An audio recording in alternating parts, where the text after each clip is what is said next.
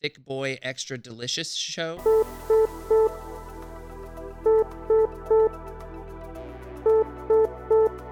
Incoming transmission. Engage house party protocol. Mark 4 powering up. Mark 17 powering up. Mark 44 powering up. All suits are online. Welcome to House Party Protocol. Power up, suits, and welcome in to another episode of House Party Protocol. My name is Will, and with me today is someone that you may or may not have heard mention a time or two on this podcast with some really fantastic questions from our Discord server. The illest, the chillest, the realest, also the best community. I can't even, we'll talk about that later on. But it's the one and only Patrick Rollin, or as those on the Discord know him, BF Trick. What's happening, my guy? Well, I'm doing pretty darn good. Life is great. Excellent, excellent. I know you're about to be a dad. Is this the first time dad? First time dad, so 50-50, incredible excitement and incredible terror. That's where I'm at. That's how it goes, and I'm going to be honest with you, it doesn't really change. It's pretty much 50-50, incredible incitement, incredible terror, all the way through, let me tell you. Yay! Yeah, this is, it is what it is. You just kind of got to buckle up, strap in, hold on to the safety harness, and you'll be all right. All right, I will do that. Yeah, but dude, I want to say thank you so much for joining me here. So, Suits, I've been kind of teasing some things around here lately, and one of them is merch, and that's coming up really soon, so be on the lookout for that. And then I've also got some stuff going. I'm trying to start making some TikToks and do some stuff on there. I mean, look, I don't know if TikTok is a thing for House Party Protocol or not, but I think that TikTok is a place for MCP content that is as yet unexplored. So we'll see what happens. And then lastly, kind of the other big surprise thing that we're doing is a painting contest. That's right. A House Party Protocol painting contest. And I'm stoked. It's going to be awesome. I think so too. I think it's going to be pretty incredible. We've got some amazing painters in our community, and it's one of these things that you kind of approached me talking about it because we have a channel on the Discord that is completely dedicated to people's painting and hobbying questions, if you will, and people just to showcase their stuff. You know, you put a lot of stuff in there. Whenever I sometimes slap paint on a model, I throw stuff in there, but it's been a really kind of awesome place to kind of talk about painting, talk about different tools that people use. Someone was asking about an airbrush the other day, and I was at least able to give some kind of comment on that because I like airbrushes. And then just showing off these wonderful pieces of plastic that we push around the table and some of the amazing stuff people do. And so you kind of brought this to me, and man, I think this is just a wonderful idea. Yeah, I love the painting channel because just the other day I asked a question about how do I add OSL to this cool silver gun, and someone gave me a brand new technique that I've never heard of. So I kind of want to use this painting contest to inspire people to try new techniques and try new cool stuff. Heck yeah. Heck yes. And it's one of those things where I love this idea, and I want to go ahead and say, I know something like this for someone like me who's just an okay painter, don't be intimidated to submit your work. This is meant to be a very fun, accommodating thing. And Pat, you've done this thing where you've created a scoring rubric where basically it doesn't have to be this impeccable, golden demon crystal work thing or whatever it's called. You know what I mean? So I'm really awesome about that, but we'll talk about that in a second. I'm jumping ahead of myself. Way ahead of myself. So far ahead of myself. And I'm pretty sure it's anxiety inducing for someone that may or may not have made an outline for me to follow. Just saying. Will you follow your own outline? I'll make sure all the important details get in there. There you go. So painting contest, House Party Protocol painting contest. tell everybody what our theme is. So there is a theme, and we wanted to tie this in. There is a well, I don't know if you've talked about this on the podcast, but there is a reading club on your Discord. Oh, I've and talked so about people like to read, similar things at the same time, and I think you usually put a couple ideas in there, and then people vote on them, and then we all read them together. And the most recent one was Shadowlands.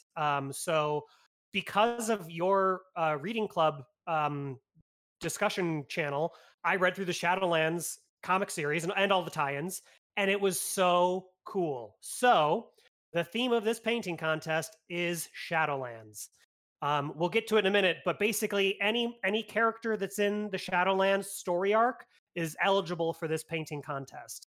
I can give a Wikipedia article that lists them all, and I can list them all later, but I just thought it was such a cool story arc. I loved it so much that I just wanted to build on that. Oh, yeah. I think it's wonderful. And yeah, to your point, we do have a reading club. And at some point, I'm going to do a online kind of chill session on the Twitch channel to just kind of talk about it. It's just life has been in this crazy hectic mode for me for, 2 months now. So unfortunately, I haven't been able to sit down and kind of get that done. However, it will be happening soon before this painting contest is all said and done.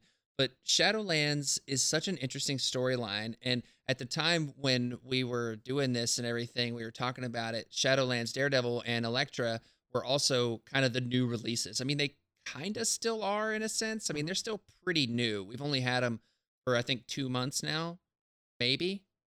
So yeah, I'm really excited for this. And the fun thing about this is the Shadowlands storyline, it really encompasses a lot of characters. And within Marvel Crisis Protocol, I think that we have a myriad of characters that are able to be used for this painting contest. And I'm really excited to see some of the fun themes, different little things that people can come up with these characters, because I look at a character like Moon Knight as an example, who definitely has a part to play in Shadowlands. And just Moon Knight in his own is great, but I think you could do some really cool fun stuff with this that could be really, really amazing. So I think that's just a part of the fun thing of a painting contest is you don't have to follow the exact okay, this is how they looked in this comic run. You can make it your own. Correct. So there is some bonus points. We'll get to I have a scoring rubric. We'll get to that in a minute. But you get some extra points if you sort of make your character thematic to Shadowlands in some way, but you can paint your character however they want. And there are so many characters that are in that story arc. I think I'll just read them off right now, just so we have them in podcast format. So just the ones that are in MCP, because there's a bunch of characters that are in here that don't yet have an MCP model. There's Bullseye, Luke Cage, Daredevil, Shadowlands Daredevil, Elektra, Ghost Rider, Iron Fist, Kingpin, Moon Knight, Punisher, Spider-Man, all the villains in Thunderbolts, which are I'll list a couple of those in a second, and Wolverine. I think those are the main ones. There's a few more, and then in Thunderbolts, I'm pretty sure it's Juggernaut and Crossbones. So one of the things I wanted to make sure is this contest is sort of accessible for everyone, and so just in the core box, you have Crossbones, who had a really cool scene in the Thunderbolts tie-in, the Thunderbolt Shadowland tie-in, and Spider-Man, who's also in the core box. So in the core box, you got two characters who are in this, who you can paint up for this contest. And there's a bunch more, all those street-level characters like Bullseye, Luke Cage, Daredevil, etc. So there's a bunch of characters here. And if you want to convert one of the other characters, like Shang-Chi is in this, and even though we don't have a Shang-Chi model, if you want to paint up a Shang-Chi or convert one or something, I think that's super cool. Oh, I'm sitting here staring at Lady Bullseye as a main character, and I'm someone needs to make Bullseye into a lady and make a Lady Bullseye, right? Yeah. She has a crazy outfit though. If you wanted to copy the one from the Shadowlands arc, I don't know if someone can paint that. It's pretty bonkers, but she looks like a very cool character. Yes, I'll be about that life if it happens. Also, I want to say, like, there's, you mentioned Daredevil, and Daredevil in this run, like, he starts out as normal Daredevil, and then he becomes the Beast. You know what I mean? So, like, you can go and do some cool stuff with the OG Daredevil, too. So, I just want to throw that in there. Now, I want to go back to something I said a few minutes ago, and because this is something that's really important to me, is that who can enter? Literally anyone. You do not have to be a part of the HPP Discord community. You do not have to be a part of this podcast. Like, look, if you don't like this podcast, you can still enter and win. Like, I'm not going to take it personally. I hope you like it. I hope that you're listening to this while you're painting and that you're somehow inspired by our sweet dulcet tones. Just saying. I hear that this podcast does well for painting. I'm just saying. You know, that's the word on the streets, by the way. The mean I've streets. Tested it. So, anyways, yeah, anyone can enter on this. You don't get any kind of bonus points for being a part of our community or anything like that. I hope you are. And if you are not, definitely check that out. It's patreon.com/housepartyprotocol. And over there, you can spend $1 a month or $12 a year and get access to our Discord community. And it's just a really chill time, you know, and I don't have a ton of tiers in my Patreon. I have one other tier that just gets you some extra bonus stuff when we do a giveaway, which we have one going on right now, which I'll talk about here in just a minute. But I just want to say that, like, if you're a part of that community, if you're a part of a Patreon, that just means you enjoy this show, you enjoy this content, and that's all it is. You help me pay for the hosting, you help me pay for equipment and that kind of stuff. That's all it is. And I just want to say thank you so much to the people in that community. And if you're on the fence about it, you know, I understand. It's okay. We love all the suits here, no matter what. So, you know, Pat, I know you can attest to the community over there. I got to say, it's one of my favorite communities to kind of watch, and especially how it's grown. I mean, you've been there for a long time, and seeing how it's grown has been just amazing thing. It's super fun. It's super good. I love seeing when new people join and they sort of find the thing that they like talking about that also other people like talking about. Like, yeah, I can think of a few people, new people recently who, you know, maybe it's rosters or maybe it's painting or maybe it's just general battle reports. Like, people sort of find the thing that resonates and that everyone enjoys talking about. And it's fun to see that. And I love that. I love all the... I love all the small stuff in between battle reports and painting and rosters, and it's great. It's great. Thank you. I appreciate that. And anyways, so anyone can enter. And again, I want to also stress any painting level is welcome. And yes, if you are a part of that community, as this process goes on, feel free to post your work, ask questions, say, hey, I'm doing this for a contest. What do you guys think? You know, I know that we will always give honest, thoughtful opinion, and so far, anytime anyone has ever posted anything, I have never seen anyone make a denigrating comment. And I can tell you right now, if they do, they're out of there. So just know that you're in a safe place, at least in our community, if you ask questions about your painting and if you're unsure about whether or not this is something that would be for you. I really encourage you, if you've been on the fence about getting into painting, you know, if you're like me, just pushing around gray models all the time, perfectly reasonable, but you know, there's prizes, so come and hang out and do the stuff and the things. It's the way I say it. This is Will, I just want to highlight that, like, I want everyone to submit, even if you think you're a very bad painter. I've been painting for 20 years. I have no natural skill. Every bit of painting that I've done, like, for anyone who says I like paint well, it's because I put 20 years into it, not because I have any natural skill. And so I really want people to submit, even if you think you're a brand new miniature painter and you don't think it's any good, like, please submit. You'll learn, with the scoring rubric, you'll see, like, what you did really well and what you can improve upon next time. Exactly. That's exactly it. And Pat, what models are we going to use for this? Are we going to use any proxies, or do you think we're just going to go with the MCP models? I've been thinking about it. I think I'm okay with I think I'm okay with like third party minis if you have a good reason for it. And so for that reason, I'd say it's okay. But I always like buying official ones. Here's what I'd say. Well, so I always like buying the official minis. But for my Nick Fury, who I painted up, and the Shield agents, I bought one of those like Coulson models on Etsy, and I added him. I replaced Rope Guy with the Coulson model, and I think that's like that to me is a really good use of a third party model. So please buy like accessory bits. I think those are incredible. But that's just a personal preference. Sure, yeah, no. Here's how I'm gonna say it. Look, I know everybody doesn't necessarily want to buy this or that pack, right? Like, I get it. There's more than enough models available. Like you said, there's even Crossbones in the core set. But if you're really passionate about a particular character and you feel like, hey, Silver Sable's not in this game yet, but you know what? I really want to paint up Silver Sable. She's one of my favorite characters, and I'm going to make her look dope AF. Then, I'm okay with it. You know what I mean? I'm okay with it. Like, that's the thing. We're not gonna like try to, I don't know how to say what I'm trying to say, but I think you get it. Yeah. Like, so how about this? There's no penalties for using unofficial models. I like it. You made it sound way more rulesy than I was definitely making it sound there. So I only like to have rules as just to make sure that people don't go in the wrong direction, but I don't think third-party models are the wrong direction most of the time. Absolutely. So yeah, we'll go with that.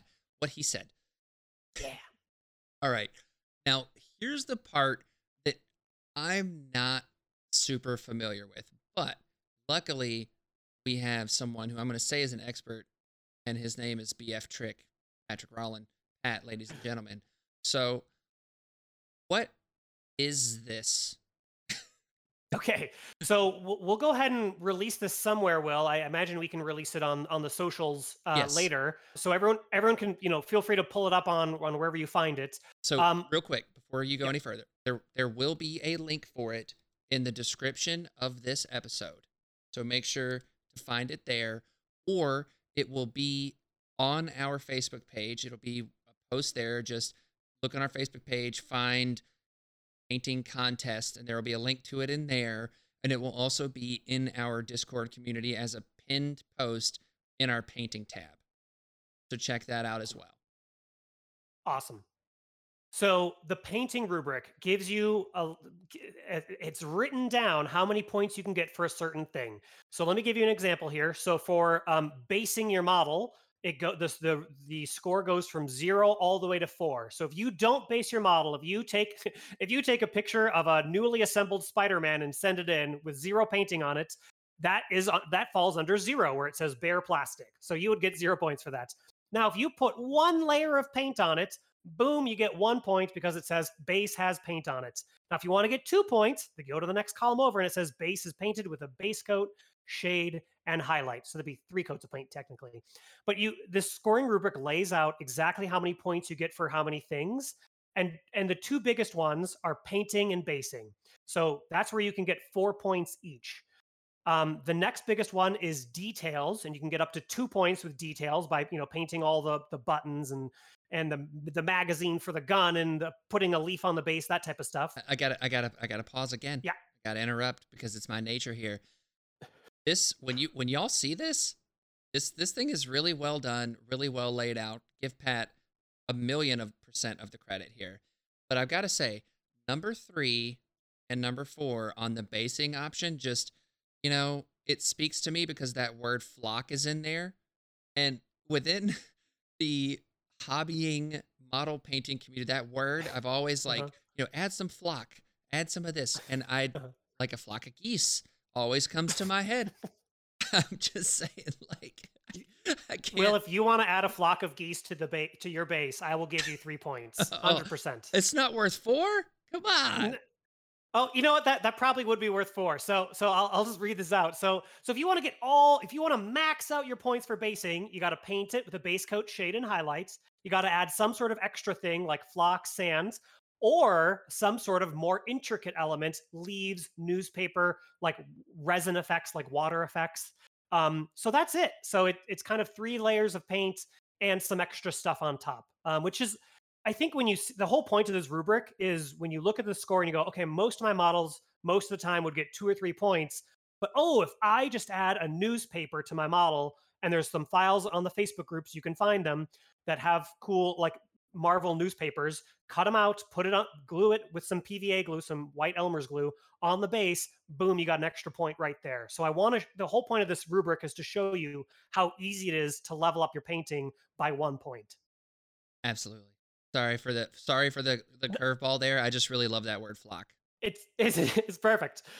So there's two more fun things at the bottom of the rubric, and then I'll go back to the sort of the advanced painting section in a minute. So the two areas at the bottom are thematic to Shadowlands. So you can get a bonus point if you add something thematic to the story arc. So please read the Shadowlands comic arc. It's really fun. I was just looking through the reading club discussion, and as an example there, I just thought this panel was so cool. It's I posted back in March of 22nd. Crossbones has this new cool superpower that he doesn't normally have, and if you painted your Crossbones in that way with some sort of cool effect, I don't want to ruin it because it's a little bit of a very minor spoiler, but like if you see that a superhero has a cool new effect in this, like that's a great example to like add some sort of thematic elements. Or if you see if a character did a cool thing, I can think of Daredevil doing something very cool with Bullseye in the opening comic. You can get some extra points that way. Yeah, and look, it's only just one extra point. It's not like that this is something that's gonna make or break you per se, but you know, maybe you don't put the newspapers on your base. Maybe you don't throw the flock on there. Maybe you leave the geese at home. There you go. There you go. And then the other one is fun, novel, or inspiring. So that's sort of the judge's wild card of just like, wow, they did something really interesting here, and I want to give them an extra point. But again, it's maximum 1 point. So most of your points are going to come from all the basic painting techniques, painting, basing, and details. And then the last section is advanced. So I do want to challenge people. I want to give you something that you can, some new techniques that you can explore. And there's 4 different areas here, but here's the thing. You will only score the highest of these. So if you do all 4 advanced techniques, cool, I'll give you a pat on the back. I'll give you a fist bump in real life, but you're only going to get points for one of them. So we don't want, this is sort of to sort of even out the playing field a little bit and to give people who are new at painting something that they can strive for. So please try a new technique because you're just going to get the maximum, the highest of these scores. Absolutely. So what are those? So there's 4. So the first one is object source lighting. You've probably seen it as OSL. That's all the glowy effects. So if you want to have a cool fire glowing or a pistol glowing or some sort of energy weapon glowing, that's OSL. Non-metallic metals. That is, you've probably seen this as well, where someone paints like a gold and it's actually like a lot of yellows and browns that give the illusion of it looking like gold, but it's not actually painted with gold. So that's non-metallic metals. The third one is freehands, and that's sort of if you want to do like paint someone, like someone has a cool tattoo on their arm, you paint on a tattoo or symbols or letters or something like that. That's freehand. And the last one, Will, is true metallic metals, and I want you to tell me about this one. Right. So true metallic metal is one of those things that it's difficult, I would say, right? But I really like true metallic metal because it's like non-metallic metal, except you're actually using metallic colors. So specifically scale 75 makes sets that are true metallic and like non-metallic sets, right? And so like for my Ultron as an example, I love Ultron. Like he's one of my favorite characters in comics and in this game, even though I don't play him ever, don't judge me. But I did like a gold, orange, gold, red metal kind of thing. And I used the set that they had from the scale 75 set to kind of make it look sort of like what you would see on non-metallic metal, but using true metallic paints. So actually using metallic paints. And there's a myriad of different companies out there that make metallic paints. I know like AK Interactive, I think is the name of one. Like they have some that's like, it's a enamel paint. So if you've never used enamel paint, again, this is advanced technique for a reason. Just don't tread lightly. If you've never used enamel paint, it involves paint thinner. So just, there's a thing, but they make some, not all metallic paints, by the way, There are plenty of acrylic ones, but this particular one, and it looks incredible. Like, it's incredible. I can't even just Google like AK Interactive True Metallic Metal, you know, robot or something, right? So like an Ultron as an example would look stunning with True Metallic Metal as a technique.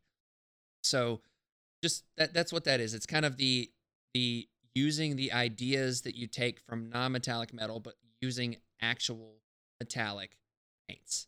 And it's incredible. I personally find it to be a little more striking than non-metallic metal, but we are also playing a game of little tiny people on a tabletop, and non-metallic metal tends to pop a little. You know what I mean? Mm. Yeah. So. Yeah. And all of these are easy to Google or I guess search for on YouTube. Like if you don't know what one of these is, please search for it on YouTube. You'll see a million tutorials. And I just really want to encourage you to try one. The first time I ever painted OSL was on Red Skull. And I told you, I've been painting for 20 years, and only up until 2 years ago when I painted Red Skull did I finally paint OSL. So I encourage you to like try new techniques. You know, if you can get an extra point or two, that's awesome. And maybe try OSL and freehand. And then if you get only 1 point on your freehand, but you get 2 points on OSL, you still get the maximum of 2 points for the advanced techniques. Exactly. So try some new cool stuff. We want to see it. We want to see you become a better painter. I want to see it. I can't wait to see what people come up with. And yeah, if I see somebody do some True Metallic Metal, I'm super stoked. Yes. Yeah. Very cool. It is very cool. So. Anyways, yeah, that's kind of what the rubric is. And again, you'll have links to this pretty much every podcast from here until the contest ends, which, spoiler alert, that's coming up here in a minute. But pretty much every podcast between now and when it ends will have a link to this scoring rubric. So have no fear. You will be able to get to this and be able to reference it. And, you know, obviously make it your favorite on one of your bookmarks. It'll be your favorite because you'll be referencing it all the time. I'm sure. I'm sure. So, Pat, how can people send their submissions in? Yes. So the idea is I want to create a Google form, and then you can upload 1 to 4 photos. So you can upload as many photos as you want. If some people like to sort of have like one big photo and like little small photos sort of embedded in it, those are the fancy painters. I'm way lazier than that. So if you just want to submit multiple photos, 1 to 4, that's perfect. You can't submit any more than 4. If you submit more than 4, I'm deleting the extras. Just 1 to 4 photos. We'll have a Google form. I'll set that up, and then we're gonna have 3 judges who will judge your submission. And we're just going to average the scores. So we're going to use that scoring rubric, and we're going to average the scores. But we're just going to have a Google form and just submit 1 to 4 photos. Pretty easy peasy. I will say, I would encourage you to try to finish painting a couple days early. The last thing you want is to like, it's like, you know, 11:59, and you're like, oh my God, I gotta get it in. And then you like take like a bad cell phone picture. Like you can just Google like how to take good photos, and really just try to have a very simple background, or try to have a curved, rounded background. You can do this like a poster or a piece of paper that's sort of bent, and then get good lighting from a couple different angles and soft lighting. And there's stuff you can, but just try to take an hour to take some good photos of your model, or maybe just 30 minutes to take some good photos of your mini, because it'll help and remove all those distracting background elements. Love it. Absolutely. And you did mention that we have 3 judges, so it's going to be myself, you, Pat, and then we've also got Polda from our Discord community who's going to be judging as well. But we do also have a couple of alternates ready and willing, just in case somebody falls down, or, you know, a baby falls out. Or baby comes early. Yes. So we have that. And like you said, it's going to be an average of the 3 judges' scores. And, you know, I can't say that may or may not like try to sway my other judges to my opinion. I can't promise that I won't try to do that, but ultimately we will all probably have our own independent forums here. We will be isolated like a jury from one another, you know, that kind of thing. Yeah. Totally. Yeah. It makes sense to do the scoring independently. Yeah, exactly. So don't worry. It's going to be great. And, if you have any questions about this, feel free to reach out to me. The House Party Protocol Discord is primo #1 place. there, or you can send me a message on Facebook. It's just House Party Protocol Podcast over on Facebook. Send me a message there. You can send me emails, housepartyprotocolpod@gmail.com. Send me an email there, and we can kind of answer any questions that you might have. We'll get it figured out one way or another. Now, as for a timeline, so today that we are recording this, it is June 15th. You will hear this on June the 16th. So you're going to have until July 20th, so about a month and a week, give or take. July 20th is the deadline for this contest. Exactly. Yep. We would have loved to have given you to the end of July, but the baby's coming before that. So we're going to do it in the time frame we have. So July 20th, please send me all of your stuff, and you can submit it early, and we can start judging stuff early if you want. But July 20th is the absolute last day you can submit. Yep, exactly. And you know, I know what's going to happen, Pat. Someone's sitting out there with like a Shadowlands Daredevil already done, and they're like, "Huh, I'm gonna throw some newspaper on this because this looks pretty good," and call it a day. And I'm gonna be like, "Yeah, it's cool. Sounds good." I encourage you to try something different. Don't get me wrong. Yes. Like, I encourage you to challenge yourself. But if you do that, we'll never know. It makes sense. I mean, if you send it to me in a day, oh, cool. You're just a really good painter, I guess. That's awesome. Thanks. If someone submits like 3 minutes after the podcast posts, that might be a little sus. It'll be a little sus, but you know what? No judgment here. Sus away, baby. Sus away. I speaking of that, I think it. How about this? I want to say that the model can be assembled, and it should be plastic or primed. I think that's where most models should be. But I'm also not going to check. So if people are, you know, if you have one coat of red paint on someone's arm and you're calling it unpainted because there's only one tiny little bit of paint on it, I think that's fine. It's sort of your judgments. We don't need a before picture. No. But we do want you to paint new models. We want you to get through the backlog of gray plastic. That's what happens with most miniature gamers is we get this huge backlog of bare plastic, and we want to help you win the war against bare plastic. That's right. So, it's called the pile of shame, Patrick. Called the pile of shame. Yes. Okay. I'm very familiar with the pile of shame. I have assembled and disassembled many piles of shame. Oh yeah. So, anyways, yes, Patrick's going to come to your house and check to make sure that it's an undone model. Yeah, he's coming in your house. Correct. We got the Inquisitors over here. So, anyways, prizes. So I'm really excited to give out a prize for this. It's a simple thing, but I figured we would do a Shadowlands Daredevil box, or if you already have that, then we'll do one of the Cog 02 movement template sets, like, you know, the slow, medium, long, and all the range tools, all of that stuff. So all the movement and measurement tool stuff you could need from Cog 02, we will do that as the prize. So, you know, a simple thing, but maybe more, depending on how successful this is, how much traction this gains. Maybe we can do another one of these and have some fun with it. Love it. Yeah. So you know, I haven't bought my Shadowlands yet, so I'm just gonna secretly submit under the name of Patrick P. Rollin R, and see if I can win. I think that'll work. I totally would not see it coming at all. You know, totally blindsided. Totally blindsided. So that's all for kind of like the big announcement and like kind of this fun thing that we're doing here. Now, those of you listening to this podcast are probably like, all right, can we talk about MCP already? And yes, so we didn't really have a mini extravaganza, Patrick, but we kind of did. Yeah. And there's a couple things that we have to discuss. And chief among those is the fact that they revealed the coolest model for this game yet to be revealed. That's a high bar, Will. That's a very high bar. Well, look, I guess, you know, you've been with me for a long time. You've been with me for a long time. And my favorite model to this day has been Green Goblin. And it's just, look, it was impeccable. It's impeccable. It's so elegant and captures the exact spirit of the character. I mean, what's not to like? It's the best model in the game. Anyways. Pretty great. We now have a new one that I think is it's for me. Oh my God!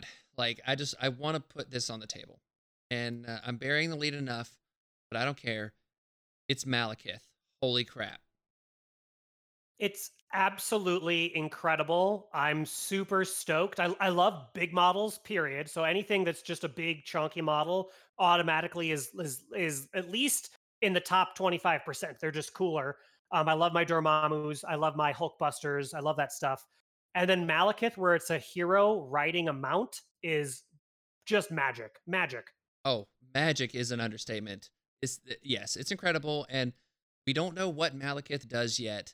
So I'm not going to get too intricate on the details on this model that I'm staring at right now. I'm going to talk about, but it's incredible, and we'll talk about it more when the model stuff is actually revealed and all that stuff. However, we got a whole bunch of other reveals, and we got the, I guess, news that we are going to have another Captain America, and with him is the original Human Torch. And then we also got some news that we're getting another Red Skull. We don't really know what that all entails, but we know he's a Red Skull. And we also know that he's on a bigger base because they had him standing next to each other, like him and Captain America, and Red Skull's base was bigger. So that's interesting. That's interesting. We also got a Baron Strucker and Arnim Zola announcement, which is really awesome. And I love that it's like Zola with the like TV face in his chest, Zola. Like that's so awesome. And I look at this and I think like, you know, what's AMG done in the past with stuff like this? Like that's going to be a modeled part of that character. And I'm just curious if we're going to get like a clear plastic piece to put over it or what's going to happen with that part of that character.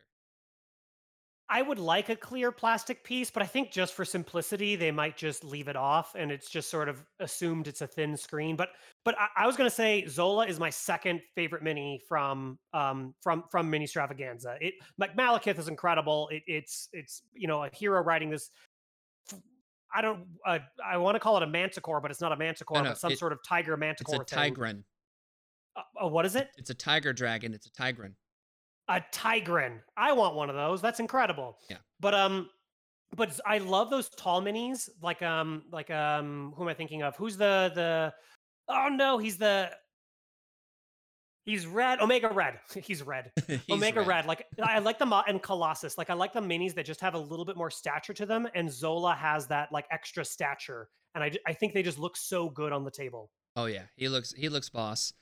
And he comes with Baron Strucker, which is really interesting. And then another one we got here is Nick Fury Sr. and the Howling Commandos. So that there's definitely a Dum Dum Dugan on here. And then this is Nick Fury, you know, like the old David Hasselhoff film Nick Fury here. This is interesting. Yeah. It's interesting they put a hero and sort of two dudes on a base. I you know, because it's presumably not going to use grunt rules. It's just going to have something different. Maybe he just has extra stamina or extra attacks or some sort of like rapid fire. But it's very cool. I like Dugan. Right, that's the guy with the cool hat. Yes. Yeah.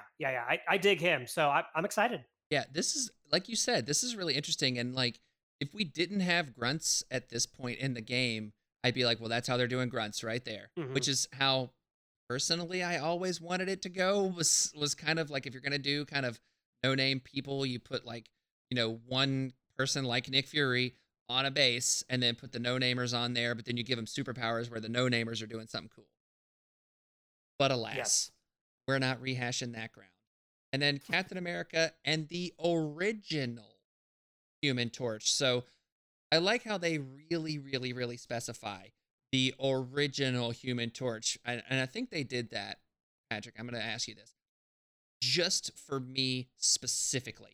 Because if I saw Human Torch on here, you'd know right where my mind would have gone. Absolutely. They didn't want to disappoint you, Will.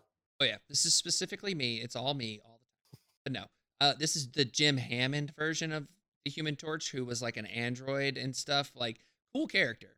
It's admittedly cool character, but I'm excited to see kind of what he plays like on the tabletop and if it's maybe even some kind of a precursor for the real Human Torch, Johnny Storm. I'm just saying. Lastly, and kind of our final topic for today, we got the revealed stat cards for Scourge and Heimdall. And they look good. Oh, yes. So I am pretty stoked to talk about these characters. And let me ask you, Patrick, do we want this to be a jam-packed, thick boy, extra delicious show and talk about both of them? Or do we just talk about one and save the other one for another show? It's like asking me which is... I can't pick favorites. No, we just have to do both. I'm sorry, Will. Have to do both. Okay, fine. I will accept this. And we're going to start with everybody's new favorite axe-wielding, standing randomly person. And it's the one and only Scourge. That's right. We're talking about Scourge first because I want to save Heimdall for later. Mm-hmm. It's just seriously. So first thing we're going to do is talk about this model. And right off the rip, you know, he's kind of basic. Mm-hmm.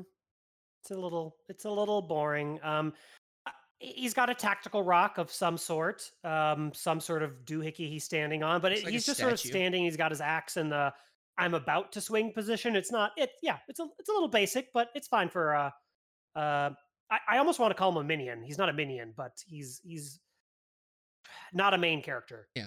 It's one of the less exciting poses.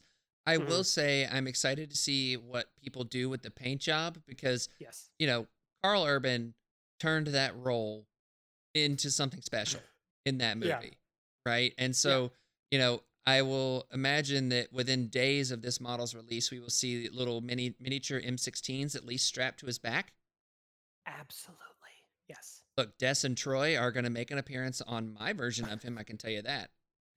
Uh-huh. Yeah. And that relates, I'm jumping way ahead, but there's the Weapons of Midgard card that's in the box, which has got to be those cards. It's got to be the weapons, right? It's got to be. I mean, it's got to be. It's got to be. It's just got to be. So anyways, I'm excited for this model in general, but not so much the model itself. And with what they showed off, it looks like he's on a 50 millimeter base. So it is worth noting that as we go forward, we're going to operate under that assumption because I'm pretty sure they showed him standing there next to Heimdall. And he's on a bit of a bigger base. Oh, okay. It looks to me like it's the standard size, but it's just the one photo I'm looking at. So, okay. Yeah, it's one of those where you kind of gotta look at it where like the one where they're kind of together on that, but there's another one where they were on the table together somewhere. I can't remember where, and they showed it, and it looked like he was on that bigger base. So I'm going to operate under that. Okay. So with that, now let's talk about a stat card.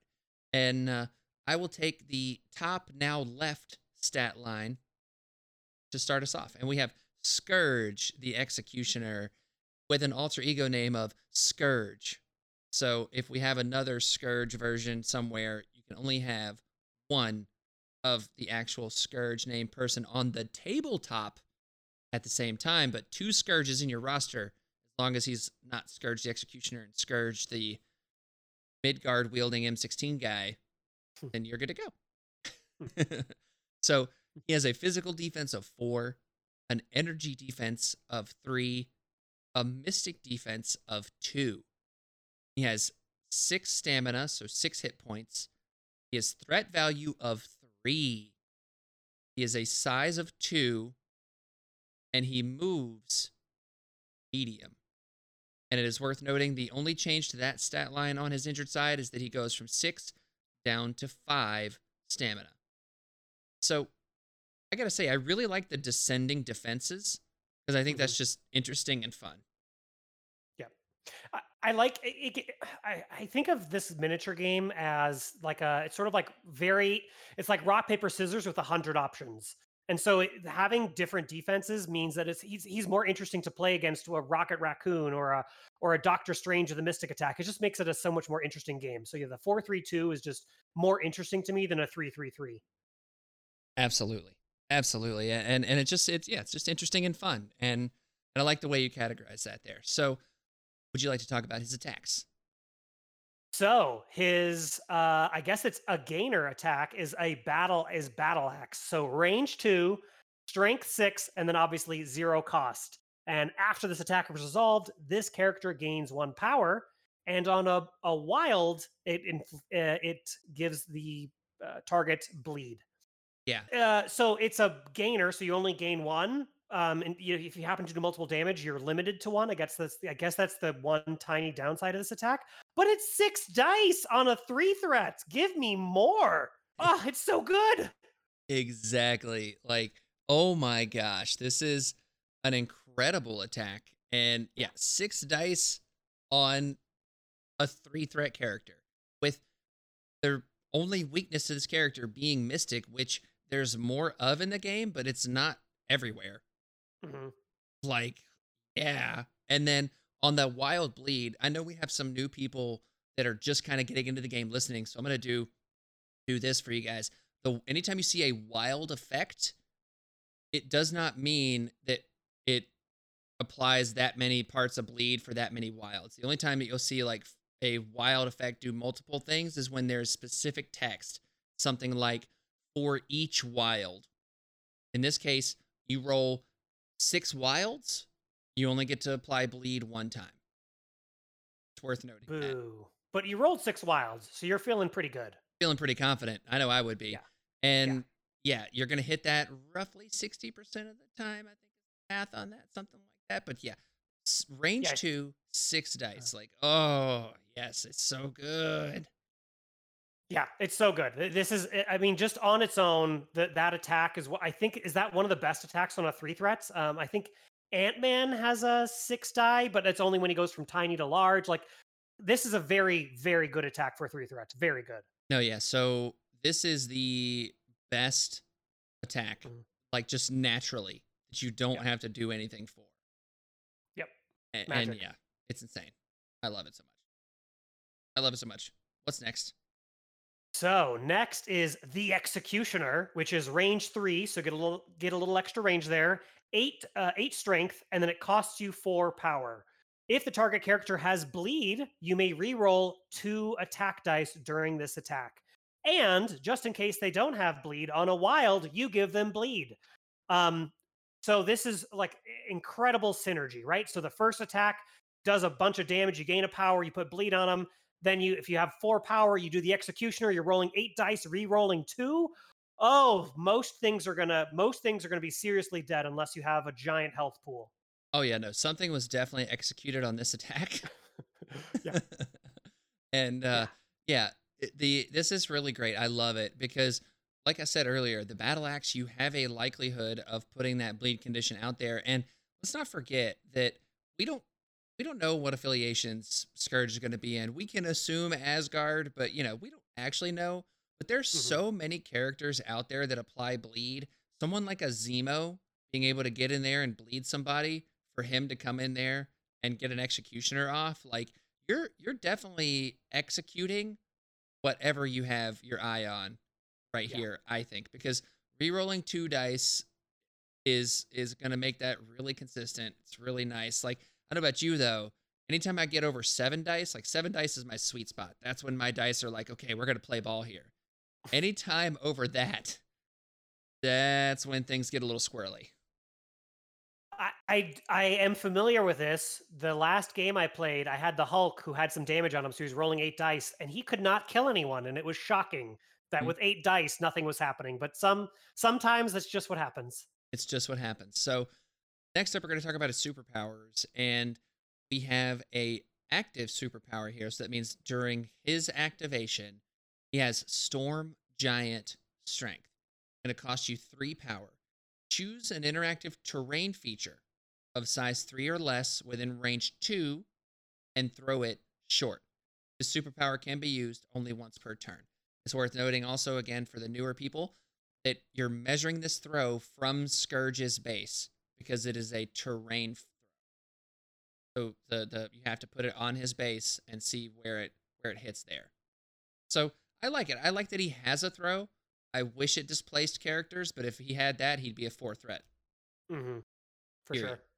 So next up, we have a reactive superpower. So there's going to be a trigger on when we can use this, and I'll tell you what that is. I'll highlight it here in a second.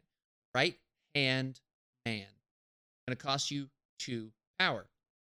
When an enemy character within range 2 of this character targets another allied character with an attack, this character may use this superpower.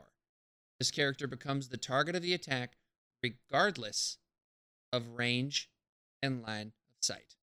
And the trigger here is when an enemy character that is within range 2 of Scourge targets another allied character, he gets to jump in there. It's the intimidating presence. Or the generic taunt. Yes, the generic taunt, like, hey, I'm standing here, you're going to have to attack me instead. So yep.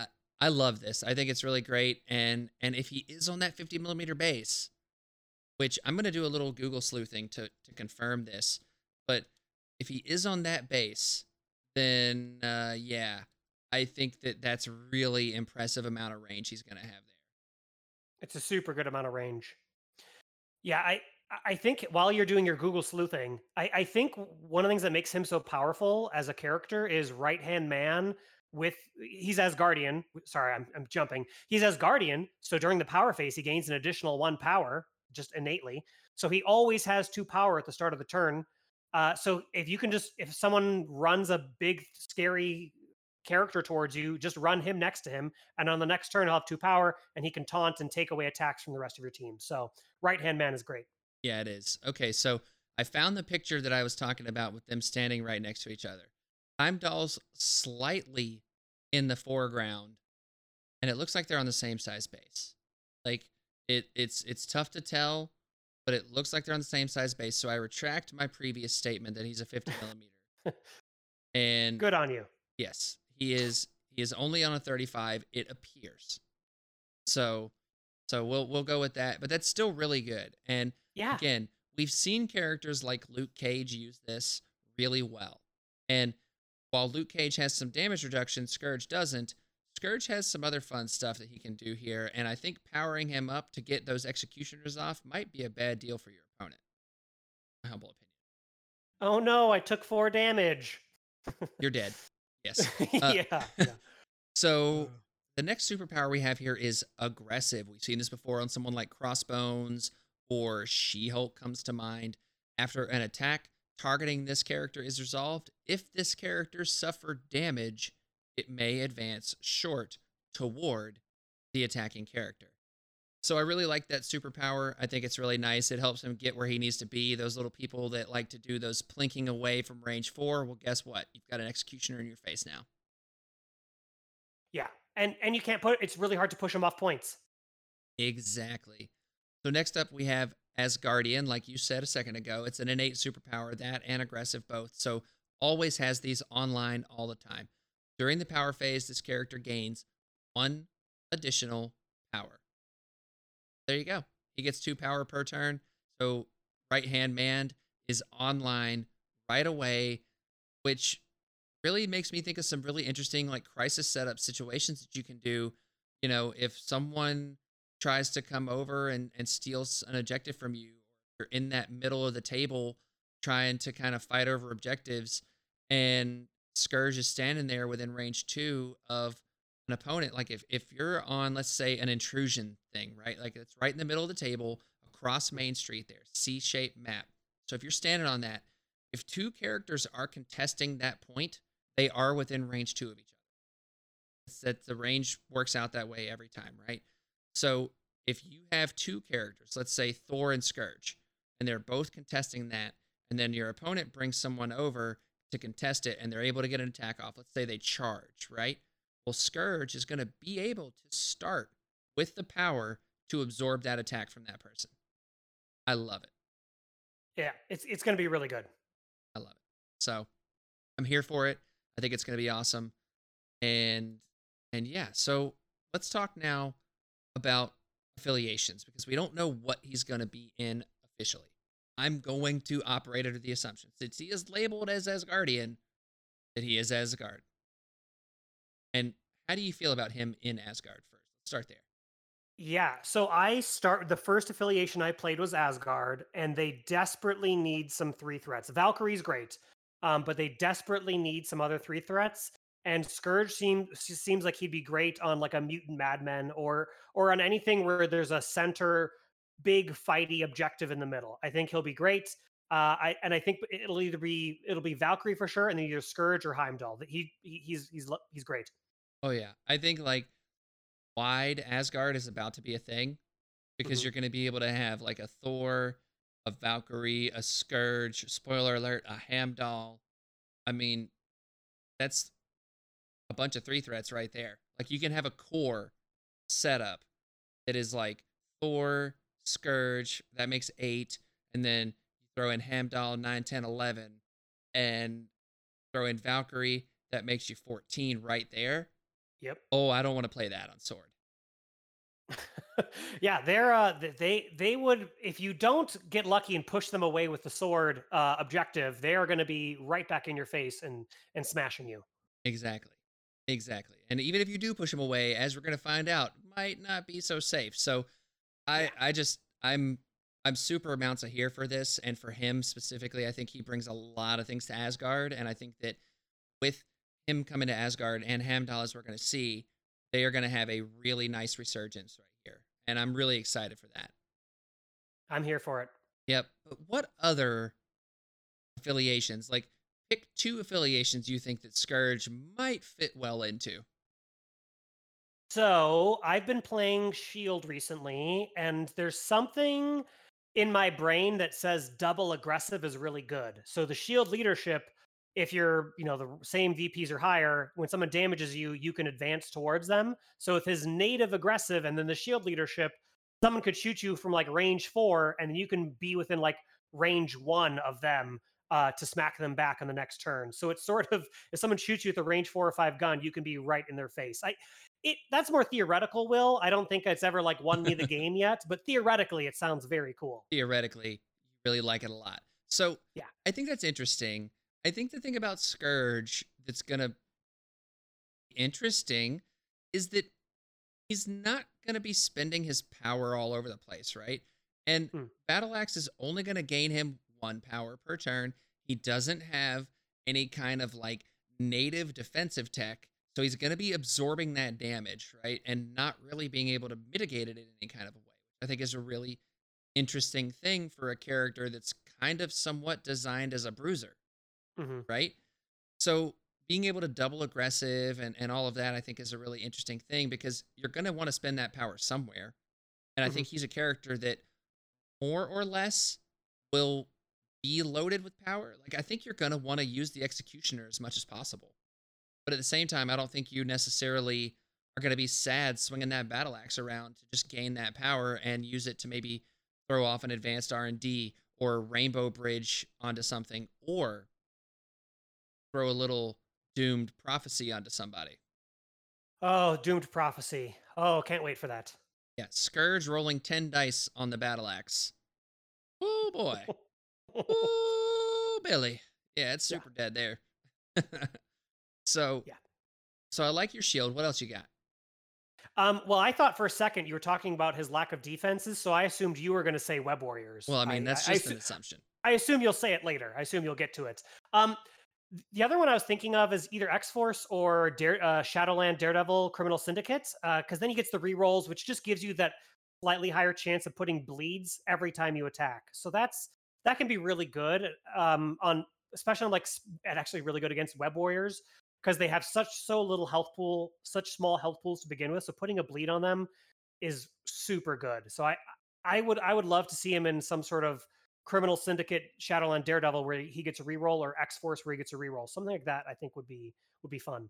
Oh, yeah. I think that'd be really nice. I think something like Guardians of the Galaxy is also interesting for that aspect of it, getting that reroll. And, I know everybody is kind of like loves Drax kind of under the radar, right? He's not a character that gets talked about a lot, but he's also one that, like, if you know, you know. Mm-hmm. You know?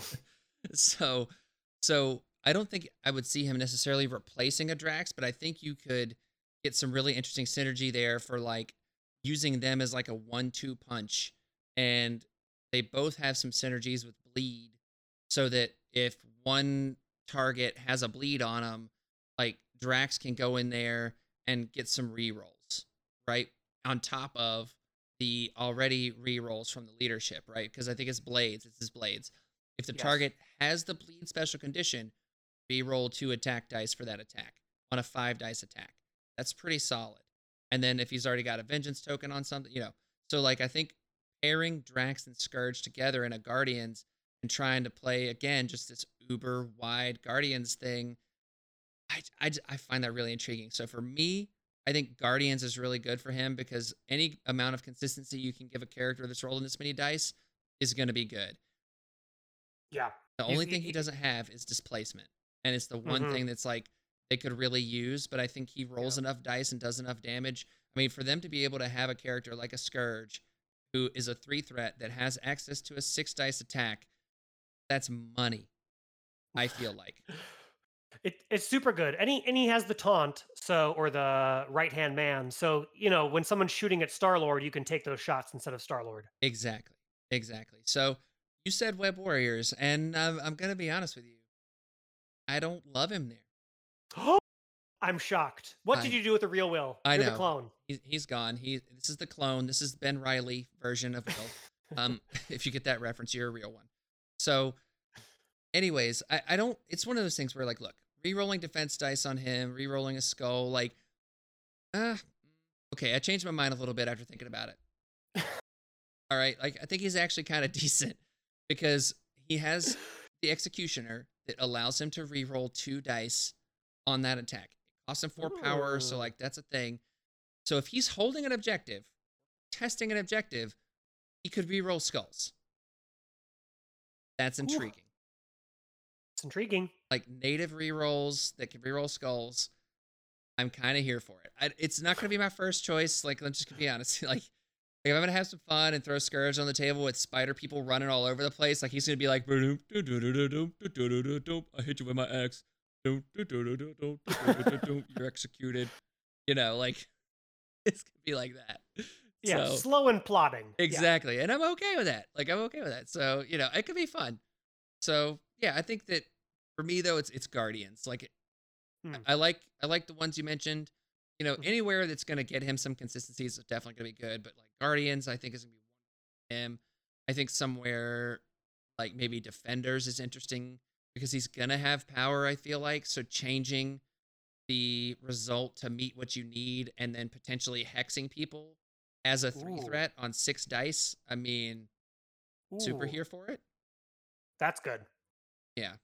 So that's all I got for Scourge there. What about you?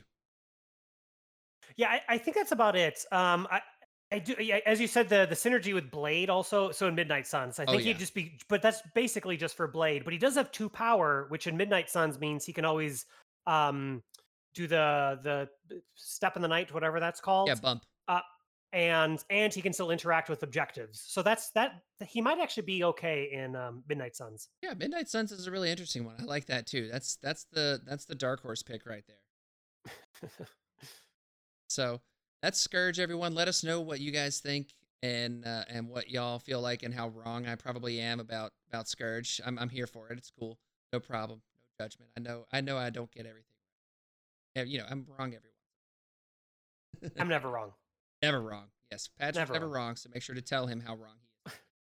But anyways, so next up we have Heimdall, or Hamdall, as some people have said it. You know, put the Southern on it a little bit. It's a Heimdall. And, no, he's Heimdall. So let's take a look at his model first. And for a model that's like in a really stoic position and everything, I love it. I think it's really hard to pull off a good stoic model. So it looks interesting and he's not just standing there, but he's in this sort of, you know, he has both hands on his giant sword and he's got the Bifrost coming up. I think they did a great job. I think it's harder to make a stoic model look excellent. And I think they made him look excellent. Yeah, completely agree. It's just enough said. He will be Idris Elba when I paint him one day though.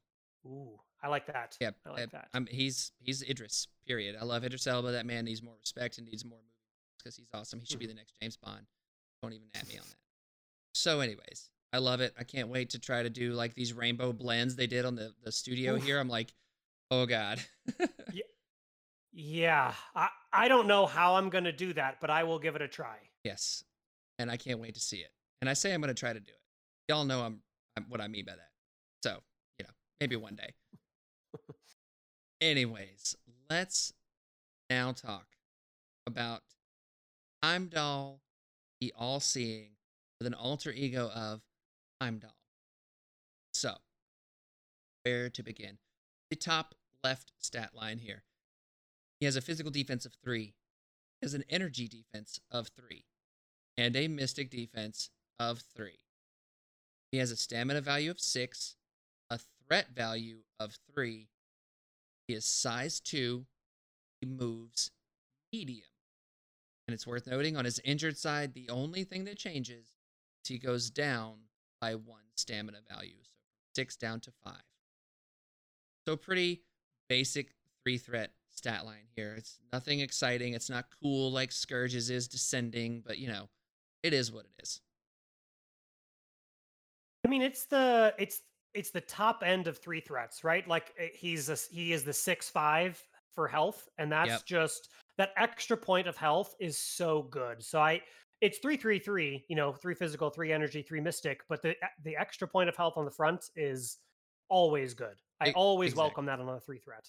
I'm 100% with you. It was one of the things that I remember when I did the Star-Lord podcast back in the day. I was like, look, doing Star-Lord here, talking about the fact that he has the 6 versus the 5, because at the time it was a lot of 5 stamina, 3 threats. And that 1 extra point of stamina is usually the difference between being alive and dead at an opening turn, or making someone use that extra action to finish a character off.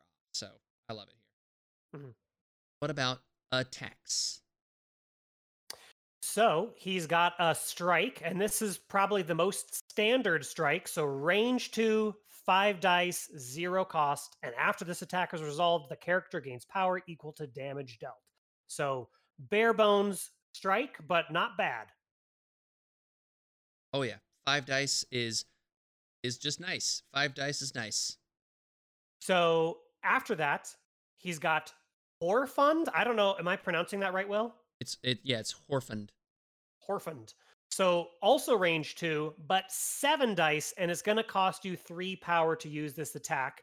If it does damage, however, after this attack is resolved, this character may push the target away medium.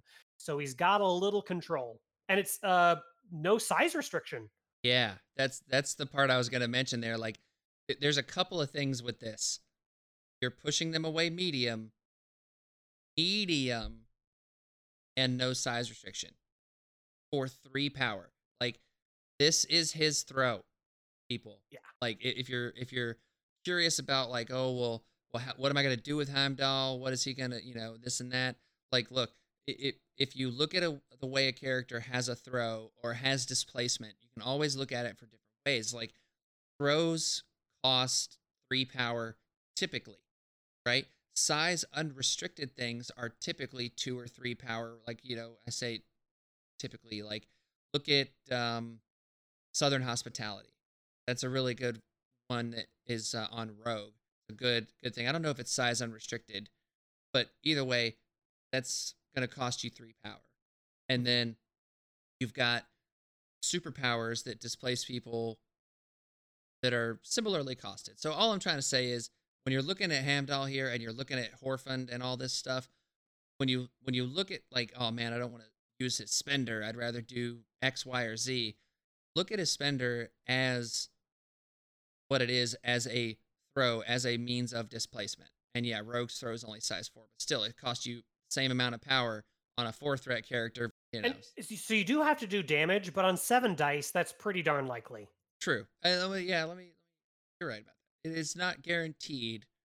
7 dice, though? Come on. 7 dice? Come on. Yeah. You got it. Like I said earlier, 7 dice is the sweet spot. 7 dice is nice. I think that's what you said. Yes. It's the sweet spot. It's when my dice literally look up to me and say, yeah, we're going to play ball this time.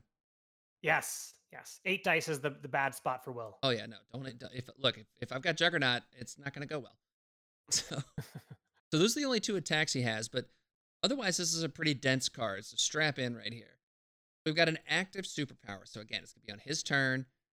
Guardian of the Bifrost. It's going to cost him 3 power. Choose this character or an allied character within range 4 and place it within range 2 of its current position. A character can be placed by this superpower only once per turn. He has Red Skull's teleport. Pretty awesome. Oof. It's very good. I don't have too many of these. I know Lockjaw has a similar one. But range 4 from Heimdall is that's a huge area of. He has a huge area that he can affect. Oh yeah, and that's just the thing. Like that's a big area, and when you think about like deployment and stuff like that, just how far range 4 is on width wise, it's pretty significant. And I'm thinking that you can basically be, again, like thinking of a C map or an E map, right? So like demons, straight down Main Street type map. So you can be near a lot of objectives and affect other characters that you wouldn't expect. So like, as long as you haven't activated Heimdall yet, he can do this if he's got the power, which is 3 power. And there's an important thing that Asgardians start with, and it's not 3, it's only 2. However, I think this is wonderful. I think advanced R&D will be a staple for a character like this here, And I love teleport shenanigans. I love being able to help the action economy of the rest of my team and do stuff like that. Like I love that kind of stuff. Love it. Yeah, I played Brotherhood a few seasons ago, and just having 1 or 2 characters with tricks like this really help move around your big beaters. Exactly. So next up, we have a reactive superpower, All-Seeing Eyes. It's going to cost you 2 power. When an allied character within range 3 is attacking, defending, or dodging during the modified dice step, this character may use this superpower. So there's a lot of caveats there. When an ally character within range 3, I think that this will probably be errata to say within range 3 of this character, because it's one of those weird things, but we all know what they mean here. Mm-hmm. An ally character within range 3 is attacking, defending, or dodging, so any of the dice rolling other than for objectives. During the modified dice step, this character may use the superpower. The allied character may re-roll up to 2 of its own dice. That in and of itself is good. There is a second part. Alternatively, when an allied character within range 3 rolls dice for a crisis card or team's tactics card, this character may use this superpower. The allied character may re-roll up to 2 of its own dice.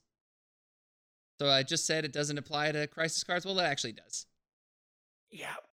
This is the first character that does this, right? Oh, yeah. Oh, I'm shocked and happy, and I'm really glad that they're exploring this game design space, because re-rolling anything on a crisis card is incredibly powerful. Like, it's VPs. It's incredibly powerful. Oh, yeah. No, remember this when we talk about affiliations, just because, yeah, this is huge, and all of it, the entirety of it, the crisis cards part, huge, right? I mean, how many times have we all stood there in the middle messing around with that stupid alien ship only to not have it come out until the game's already decided? I'm just saying, the goddamn Creed Core is the bane of my existence. But anyway, I've had the same thing. The fact that you can re-roll 2 attack dice when you're within range 3 of Heimdall means you can have him in a position of relative safety and do this turn 1. Because I'm going to jump ahead a little. He is an Asgardian. He gets an extra power during the power phase. Like, It's so good. It's so good. It's so good, Patrick. It's so good, man. Let me tell you. This is so good. So I'm probably not even like telling you how good it is by me telling you how good it is. I think with crisis cards it's just a line of text on his card. It doesn't seem that impressive, but you just need to have one game where instead of missing the Kree core, you find the Kree core and then you run away. That makes him worth it. Oh, definitely. And not even that, but like, let's think about those times. Like, so I like spider portals, right? Because it's energy defense. You know, you can kind of get some lower energy defense people out there, or even Mutant Madman, another popular one, right? You have to roll the defense. Well, how many times have you seen where someone rolls their dice and they're expecting like, oh, I'm rolling 4 dice and there's only one character contesting this objective. I'm definitely going to get it. And then you don't. Well, that's a really big deal because, you know, things always happen. Dice are going to dice, like I say all the time. But being able to mitigate that in some way or another with a character like this is really interesting, especially when it comes to like, BPs, like you said, and like, all right, I need this to work, and it puts my opponent in a really bad position. You know, like yes. I love it. I love it. Yeah, I think you can play a little more aggressively on trying to flip those objectives, those crises. Oh, 100%. And it's crises. Get it right. Crises. So next up, he has another reactive superpower. So lots of things Heimdall can do reactively here. It's called Horfund. It is going to cost you 2 power. When an enemy character ends a movement within range 2 of this character may use superpower. Immediately make a strike attack against the enemy character. This superpower can be used only once per turn. Thank God. Oh my God. It's pretty darn good, y'all. Suits, listen to me when I say this. Heimdall is about to be everywhere. Yeah, about to be everywhere. So ends a movement. Now you're asking yourself out there, probably maybe, what does a move? Does that mean like if I do a move action? Does that mean if I like advance or climb or whatever? A movement is literally a placement, an advance, a push, a climb, a move action. It's all of that stuff. And Heimdall starts every turn. I'm going to remind you one more time, probably another time too, before this is all over. 2 power per turn. He will be able to do this turn 1 as long as he doesn't have to spend to interact with objectives. Just realize there's caveats to everything, sure, but like if he's in the middle of the board contesting an objective, he's going to take a swipe. Yes, he is. Maybe there's like a toad or something, but almost always, yes. Oh no, I'm. Look, anyone comes to mess with me, I'm taking a swipe because I more or less have nothing to lose here, right? So think about it like this: if I whiff on the attack, I'm still going to have 2 power left. And I say I've got nothing to lose. It depends on the board state, right? Like, if I'd rather save that 2 power for an all-seeing eyes, sure. Yeah. Right? Like, I get that. But if I don't need it for that, or if I'm, like, kind of late in the round, maybe something's going on, like, whatever. But he's going to be able to do that. And it doesn't really matter what character comes up, because you're more or less likely to get at least 1 power back from that, and now your power economy is that much better. Yes. And it's a free action, and let's not forget, this says immediately make a strike action. So, like, you don't give the opponent another opportunity to do something. Now, here's the question that you have to ask yourself. How does this interact with charge? Oh. I haven't even thought about that. Okay, so charge specifically says, I go to my favorite girl here because I want to read it off of her card right now, Black Swan's card. This character immediately makes a move action followed by an attack action. Superpower can be used on turn. Now, I think this means that the attacker's entire ability has to finish before the defender's ability. But I'm going to look at this up real quick while you're talking about how awesome this is, too. Yeah, Heimdall's awesome. I'm so looking forward to him in Asgard. I'm so excited to share where I want to see him outside of Asgard. Okay, well, let's talk about the fact that one last time, he's Asgardian, and he gains one additional power during the power phase. So, now let's talk about affiliations. Where do you want to see him?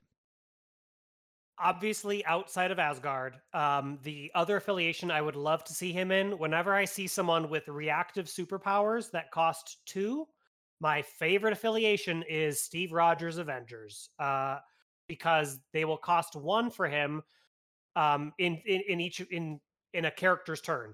So let's say Steve Rogers moves within range 3 in front of Heimdall and chucks his shield. Heimdall can spend 1 because of Steve Rogers' leadership and reroll 2 of those dice. And then someone else later in the round, like Hawkeye, can move in front of Heimdall again within range 3, and Heimdall can again pay 1 to have Hawkeye reroll 2 of his dice. That's a value town. If you want to go with a Steve Rogers Avengers, you're going to get a lot of good stuff out of Heimdall. Oh yeah. So value town USA, and the best just keep getting better, if you will. So yeah, Heimdall is going to be stapled. And I mean, literally like we're talking, those industrial strength staples that you have to use, like when you're removing a big piece of packaging or something, that are like enormous and like copper, stapled to Avengers lists. And I say that like competitively is definitely, even casually though, like Heimdall synergizes so amazingly with the Avengers, it's absurd.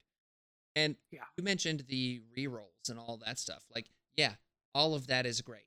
But let's think about the fact that he can teleport someone range 2 right off the rip in Steve's Avengers. I mean, I'm here for it. Yeah, it enables you to do a lot of stuff, like grab someone's back objective if they're not paying attention. So you can do some really cool stuff with that. Oh, yeah. So I think Steve's Avengers and Heimdall, they're going to be best friends. And, I pray he's not affiliated there. I don't see why it would be. I don't think so. So, all right, what's one more for you? Because I want to also say, he's good literally everywhere. Yeah. Like, right off the bat, I'm going to go ahead and tell you, Heimdall has play in damn near any roster you can create. So, but what we're going to do is try to give you some fun, spicy examples. So, you go ahead. So I have one other affiliation that I just sort of immediately thought of, and that is the Dark Dimension, or Dormammu. So with an extra power, so Asgardian gives him 2 power a turn, and then Dormammu's leadership gives him 3 power a turn, which means on turn 1, he can teleport Dormammu, or someone else on the team, but Dormammu range 2 forward. And it's possible, given the table, the board state, etc., that Dormammu might just be able to double blast someone on turn 1 after that teleport. So that is pretty exciting. I am looking forward to doing that myself. Oh, look, Dormammu loves his 3 threats. Dormammu and 3 threats are best friends. And I think that's like the spiciest bit of tech, because you got to think about the fact that the Dark Dimension and Dormammu and everything, like, it's go after Dormammu or go after his little minions, not both. Kind of have to pick your poison a little bit. It's more or less just go after Dormammu. But like a character like Heimdall, you mentioned teleporting him up early so he can double blast, or getting Dormammu out of dodge a little bit. Yeah. Like Dormammu has his own place, so he can get where he needs to go. And then using a Heimdall to kind of like, okay, well, I'm going to bring Dormammu back over here, or I'm going to give Dormammu some defensive rerolls. Yeah. He's a lot of utility. Yep. A lot of utility. And I think that Dormammu and Dark Dimension are really, really great places for him. So for me, I mean, look, he's with Warriors all day. It's all day, baby. All day, every day. I mean, what do we talk about with Scourge, right? He's got access to a reroll. If he's holding or contesting an objective, he can reroll skulls if he's into Web Warriors. Heimdall doesn't necessarily need that himself, but the ability to pass out little reroll cookies all over the place to the Web Warriors so that they can reroll their skulls? Oh my goodness. You'll never be able to kill him. Yeah, he's going to make them extra tanky. It's great. And even then, they're going to be extra beady too. Yeah. Like, oh my gosh, this is going to be so good. I can't tell you how many times, like, you know, Venom's got 6 out of his 7 damage on his healthy side, and you're like, all right, you ran that guy into range 3 of me. I'm going to, so many snacks, we are Venom. Haha, I'm going to get you. And then all of a sudden you're like, oh, I gained 1 health back. Great. Well, guess what? Heimdall's going to be like, hang on, reroll a couple of those.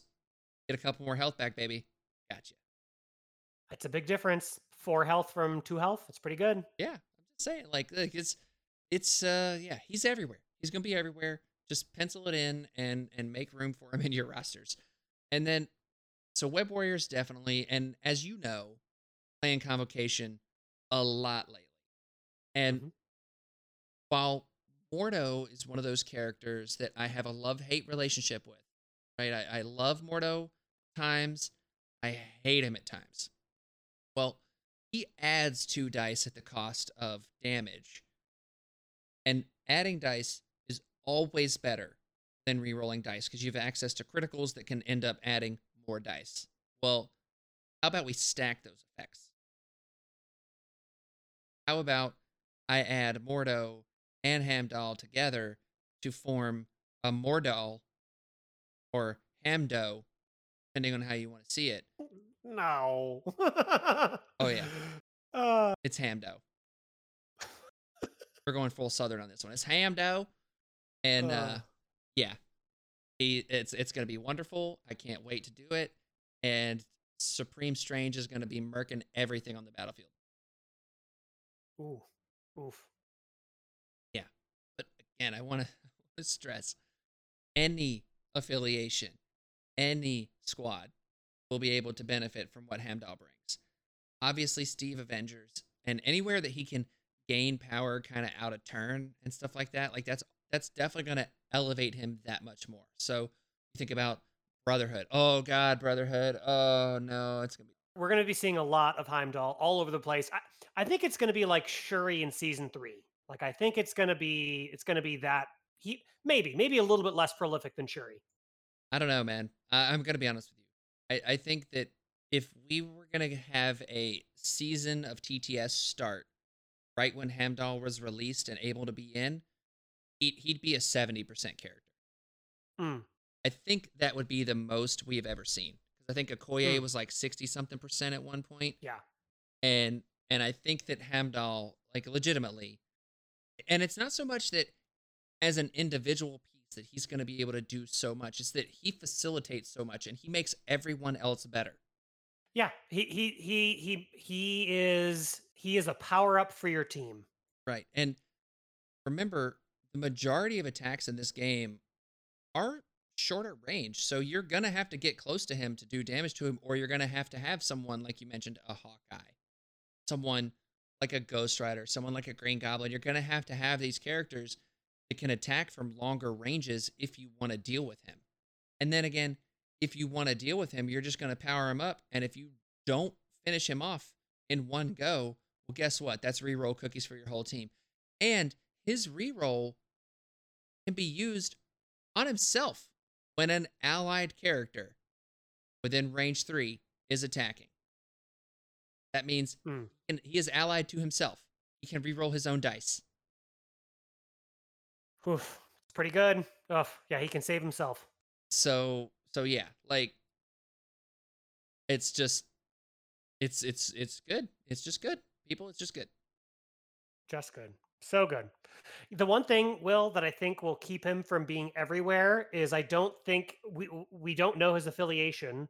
And so I think for this upcoming TTS season, he has no affiliation. So I think that'll reduce his popularity a little bit.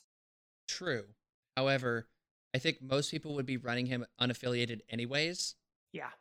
So, like, for instance, me, I've got this tournament coming up this weekend, which, if you're coming to the tournament, make sure to let me know. I'm super excited to see everyone. I'll be me at the place. You'll look, you've been listening to me for long enough now. You'll know who I am when you hear me. Don't worry. I'll be that guy.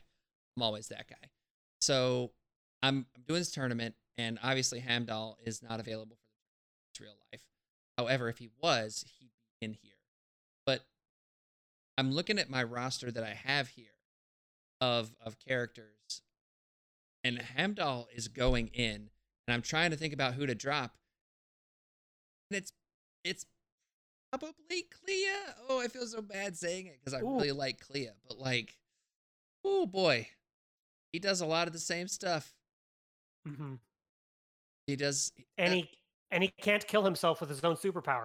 Yeah, he can't roll five or four skulls on five dice to only have one health left. Can't do that. Yeah, no, classic. I'm about it. I'm here for it, and I'm stoked for it. And with that, Pat, I think we got to put a bow on this extra juicy Thick Boy Deluxe Super Size Me episode here. And, it's a lot. We covered a lot of stuff. Oh, we covered a lot of stuff. So where can people find you? You know, I have a miniatures website. So if you guys want to see, I paint some stuff. It's poorly named. It's Patrick's 40K Hobby. Can you guess what miniature game I started with, Will? I'm going to go with Guild Ball. No. 40K. But patricks40khobby.com. Hit me up on the Discords. I'm BF Trick pretty much everywhere, and I'm BF Trick on Twitter. So hit me up in any of those places. Oh yeah, make sure to hit you up, and also again, check out the painting contest. All of the information for it will be on our Discord in the link to this description here. Like, check the description for this podcast on whatever platform you have, and make sure to click on that. So you get all the scoring rubric, all of that stuff. And again, submit, have fun with it. Do something fun, do something crazy. And Shadowlands is the theme. July 20th is the deadline, and you got a prize on the line. So check it out. And I hope that y'all have fun with it. I can't wait to see what everyone's working on. And also, don't be afraid on whatever socials you're on. Like, obviously the judges and everything, we don't need to see the in progress stuff, but feel free to send in progress stuff to whatever social medias you're a part of. Like, if you're a part of another Discord community and you want to share your work there, and if you're a part of the House Party Protocol Discord community, share your work. Say, hey, this is what I'm working on. This is what I want it to look like. That kind of stuff's part of the fun of it, in my humble opinion. So definitely don't be too cagey with your work if you don't want to be. You want to be cagey because you've got some, like, baller idea, and you're like, I don't want anybody to take this. It's mine. I get that too. So, yeah. And also, if you have the capability on your podcast platform of choice to leave a review, it would be really helpful for other people looking for Crisis Protocol content to find their way to House Party Protocol. I hope that you enjoy listening to this. If you have an opportunity to share it with your friends, I mean, I hope I'm not giving away, like, super secret tech that you are trying to use on your buddies to the point where you wouldn't want them to hear it. But, I get it, I get it, So at the same time, though, share the podcast. That'd be really helpful. I'd really appreciate it. Share it within your local community, stuff like that. It would mean a lot to me. And also, I got to give a special shout out to the Mark V suits out there. You know who you are, and listen, all of y'all are amazing, and I cannot express enough just my gratitude there. And all of the suits is part of our Patreon program there, which again, patreon.com/House Party Protocol, where for as little as $1 a month or $12 a year, you can be part of the best community that I personally have ever been a part of. It is really special to me, and it's something that I'm really glad with what we have going on there.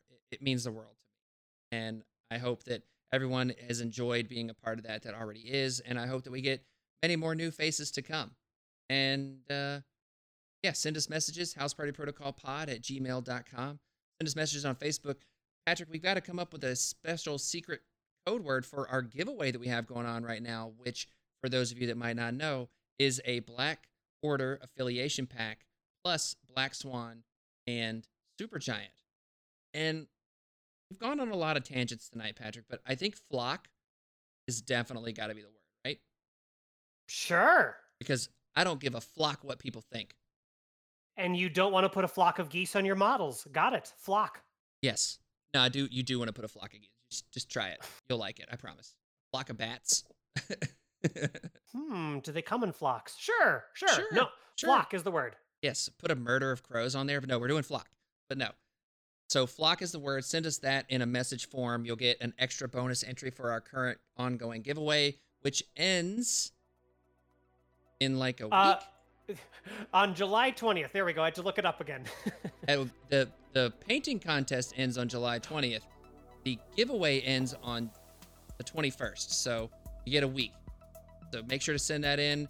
And yeah, I think that about does it. Party on, Patrick. Party on, Will. And power down, suits.